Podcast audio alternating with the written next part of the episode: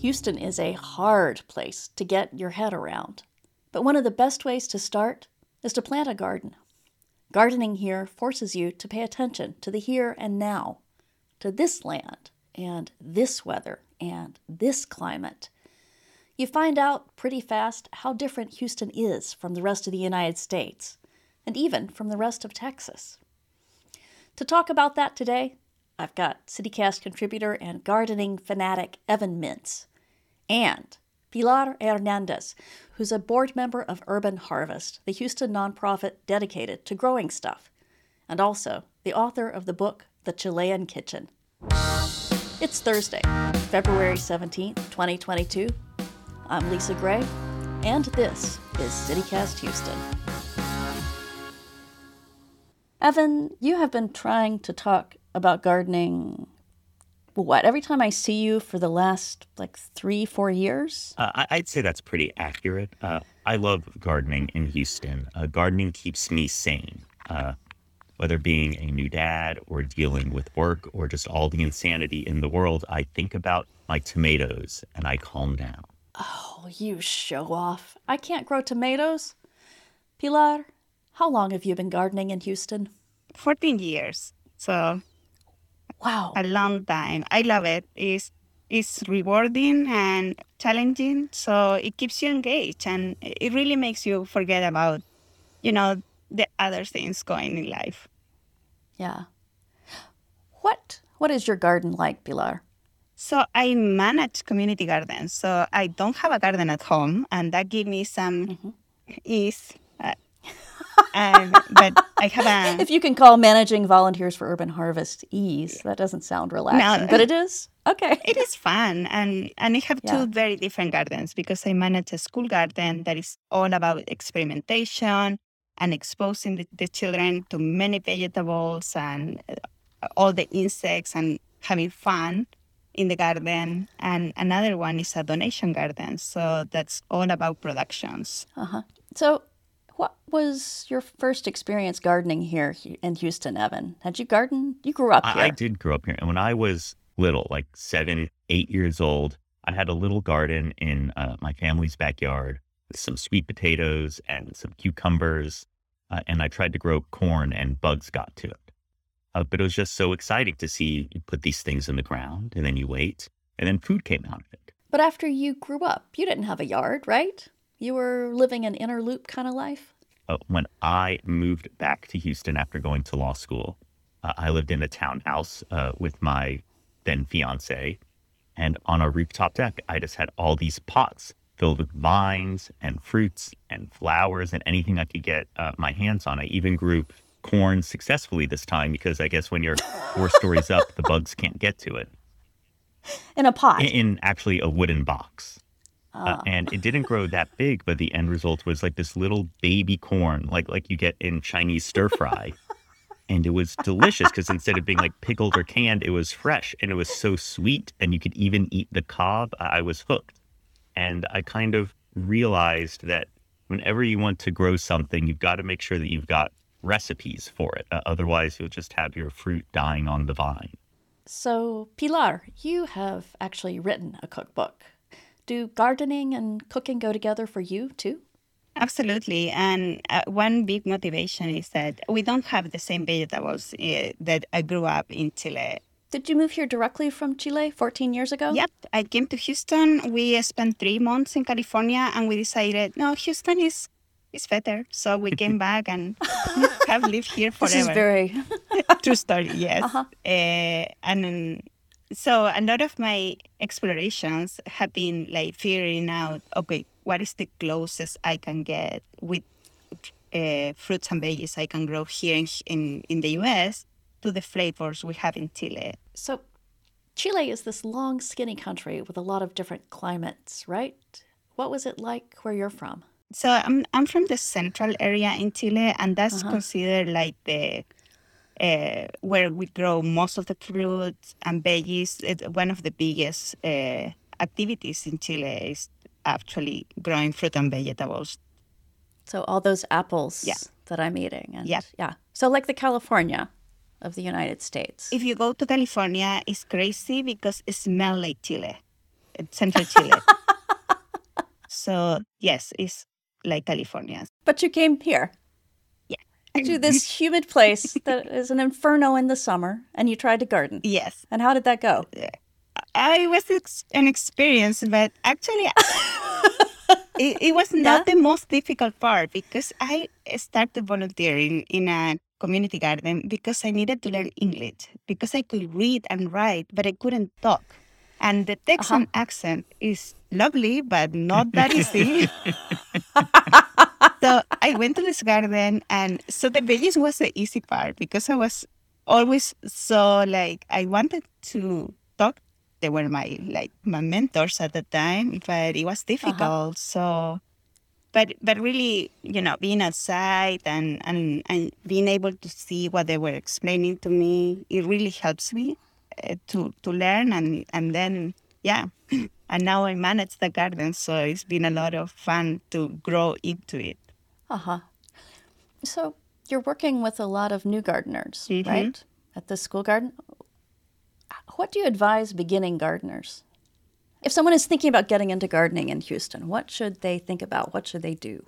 So if you want to get out uh, and start your garden, really winter and what it is the easiest one because uh, all the leaves and the roots are very easy. Carrot, turnips, beets, and kale, cabbage, co- broccoli. All this grows really well all in winter. But most people want to do tomatoes.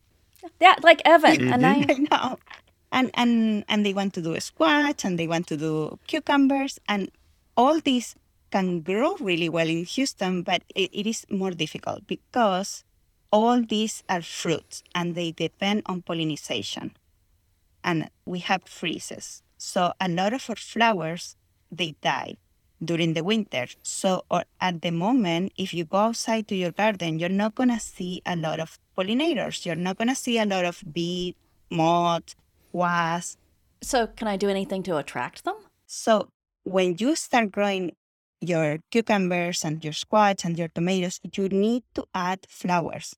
They need to be they need to be plants that are already flowering in the store and you plant them hopefully two three weeks before your vegetables start flowering because you want to have these pollinators around.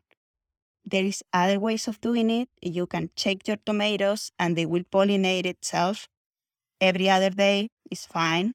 You can uh, buy cucumber seeds from specific uh, like varieties that are self-pollinated but you need to be aware of that because that's the is the the mistake I see all the time with my volunteers. Like I have this beautiful winter garden and now I cannot Yeah. grow anything. Like the plants are beautiful, but I don't get any I don't tomatoes. I don't get any squash, cucumber, and many times it's because of that. yeah. This was the thing that I could not get my head around Houston seasons when I, I grew up in North Carolina where You have seasons. You have winter and you don't garden. You s- yeah, exactly.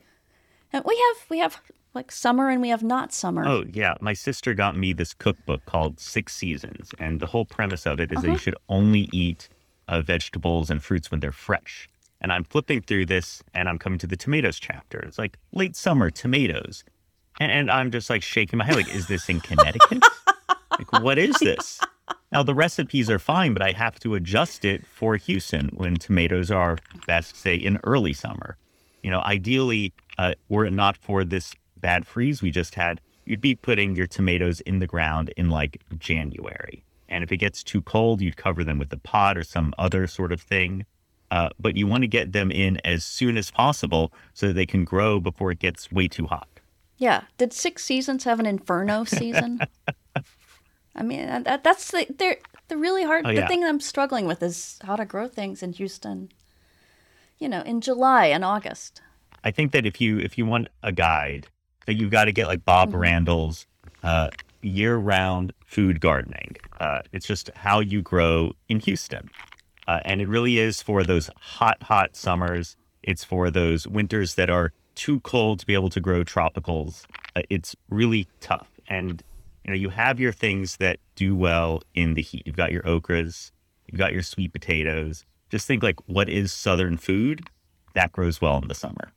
Yeah. But like, Pilar, aren't there other countries that have climates like ours? Are- Oh, absolutely. So I have in, in the school, we have uh, many Indian families and they're sharing with us moringa, turmeric. Okay, so what on earth do you do with moringa?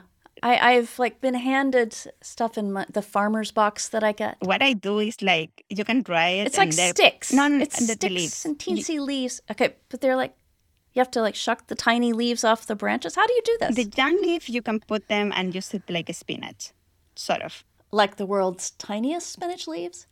I've also seen people dehydrate moringa the way they dry herbs. Yeah, the biggest one, you can dry them and put them like in the dehydration. Like if you have that, it's very good to have if you're a gardener in, in Houston uh-huh. because you can dry all your herbs, you can dry, and also you can dry the roselle. That is a really fun thing that is really easy to Oh, grow. okay. So that's the one that's in the hibiscus family. Yes. It has these big flowers like okra, and then you get these little cranberry like Yes. tasting things. if you can grow okra, you can grow roselle. And I was telling the kids, like, we this should be what we use um, instead of cranberry sauce for Thanksgiving because it grows Yeah. so well. It have the same flavor profile, the same color. So I did that in my family celebration, and everyone was like, "Yeah, it works."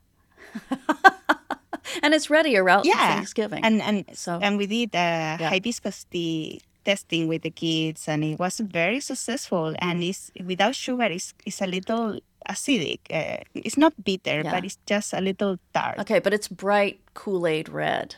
Yes, So it looks easy irresistible. yeah, but if you look at Asia, really, uh, they have a, this uh, in our summer, like uh, the hot summer part is very similar to hot summer in Asia. So you can grow a bunch of. Uh, so the, the cucumber and squash family is the melons. There's so many varieties that we can grow, and they're fast and they do well. So Okay. yeah, I, it's, it's just getting the recipes there. I think that that's a struggle. like Evan was saying, that then you don't know what Yeah. to do. Mm-hmm. I, Yeah. I've definitely tried to identify like what grows well in the tropics in Southeast Asia in the Caribbean, and you can usually grow it well here. Uh, and so I had great success growing snake beans, which are like green beans, but they're Oh, like two feet long. crazy long And. Yeah. we had a, uh, a nanny after our second child was born, and she was walking through the garden and pointing that out. I was like, "Oh, we have that in Trinidad, where I'm from." And I'm like, "Oh yeah, it's great." And she looks at me and goes like, "You're not going to know how to cook this." and, and I just kind of laughed. I'm like, "Well, you know, cook it like French green beans." You know, it's like, "No, no, no, no, no. Like th- that's not how you're supposed to do this." And she had a whole like intricate recipe that was incredibly spicy and very delicious, and I don't think I could ever do it myself. so you'll go back to cooking them like green beans. Oh yes, with, with you know garlic and herbes de Provence. Yeah. If each of you could recommend one thing that people should grow in Houston, what would it be? Pilar, what would make people the happiest? I will say tomatoes. Go, but Uh-huh. grow three at least, so you get one because the squirrels are gonna take their the chair, the birds are gonna take their chair. But they're so much fun. They're so delicious. Even before they start producing, the smell is one of the best smells on the garden. What kind of tomatoes? so in general i tell and and if you want to eat your tomatoes just grow a cherry tomatoes and my favorite variety is sweet chelsea because Mm. it's, it's like a, like a golf uh, ball size and it's Okay, so juicy it's sweet Big for a cherry tomato. it's uh-huh. resistant to a lot of disease. So sweet Chelsea is my favorite. And so get two of that and one that you have never grown and and see how it goes. All right, Evan, what about you? Well, I want to add on that. I always grow a sun gold tomatoes, which are little cherry tomatoes, and they grow almost in like these grape-like bunches. And you'll see them change color as they ripen. You'll have like this rainbow of tomatoes, and they're delicious and prolific and so pretty. Uh, but tomatoes aside, uh, I'll pivot to fruit trees and say that a Meyer lemon tree uh, I recommend for everyone. They're they're hardy, uh, they're prolific, they're easy to grow, And the Meyer lemons are so good. they're tasty. They ruined me for other lemons. Yeah. hmm like I said before, they're harder to get at the store, but you can get a hundred of them from a good tree in the yard. And one of the things I love about gardening is that uh, I work in politics and everything always feels so divisive. Gardening cuts across everything. Like everyone gardens. All right. Well, thank you both. This was really fun. I want to go garden now. Yeah, me too. We'll have useful links about Houston gardening in our show notes, and also a link to Pilar's cookbook. Next up, it is time for some news. I am here with producer Farrell Gibbs. Farrell, what's going on in Houston right now? A really cool article and an interview conducted by Andrea Leinfelder of the Houston Chronicle. She called the International Space Station and interviewed astronaut Raja Chari earlier this week on Valentine's Day. Yeah. Station, this is Andrea Leinfelder of the Houston Chronicle. How do you hear me? Uh, morning, Andrea. I've got you loud and clear. And It's cool. It's a really cool article, but they get into what this feeling of weightlessness actually feels like. Uh, he said he had to take a period of time to get acclimated to it. And the way he described it, it's a sensation that seems to feel different than what I always imagined it to be. The first thing that happened is his eyes, ears, and other senses had to uh, acclimate to the weightlessness. And there's a period of time where he feels like he's falling. You have to acclimate yourself to that as well. But that's what the International Space Station is actually doing. It's falling perpetually, falling around the Earth, but never hitting it. I'm just going to be thinking about that for a while now. Well, I'll tell you exactly what it does. The space station moves at a Goldilocks speed Yeah. of 17,500 miles an hour. And the, uh, the curve of the Earth, it's falling, it matches the Earth's curve. So it's always falling, but it's never hitting Earth. Doesn't that sound awful? yeah. How long does it take you to get used to that? I looked in the article and I could not find that. But I, I was curious because if it's, you know, when you when you're on a roller coaster or you're falling, it's it's uh what is the word? Terrifying. this is why you scream. Right. You know? So if Yeah. it lasts, what if that lasts for days? I'm not really sure. But They're up there for months. Oh, I mean, what if it was? He says you finally get used to it, but maybe this will shed some light on it. She quoted director of the NASA Center for Space Power at A&M, who explained it like this. It's different than being on a roller coaster. It's more like motionlessness than movement. He said sometimes your instincts will take over and your brain will start telling you you're falling, catch yourself. But then you have to convince your brain that you're okay and then you're okay. That's like so much of life. I agree.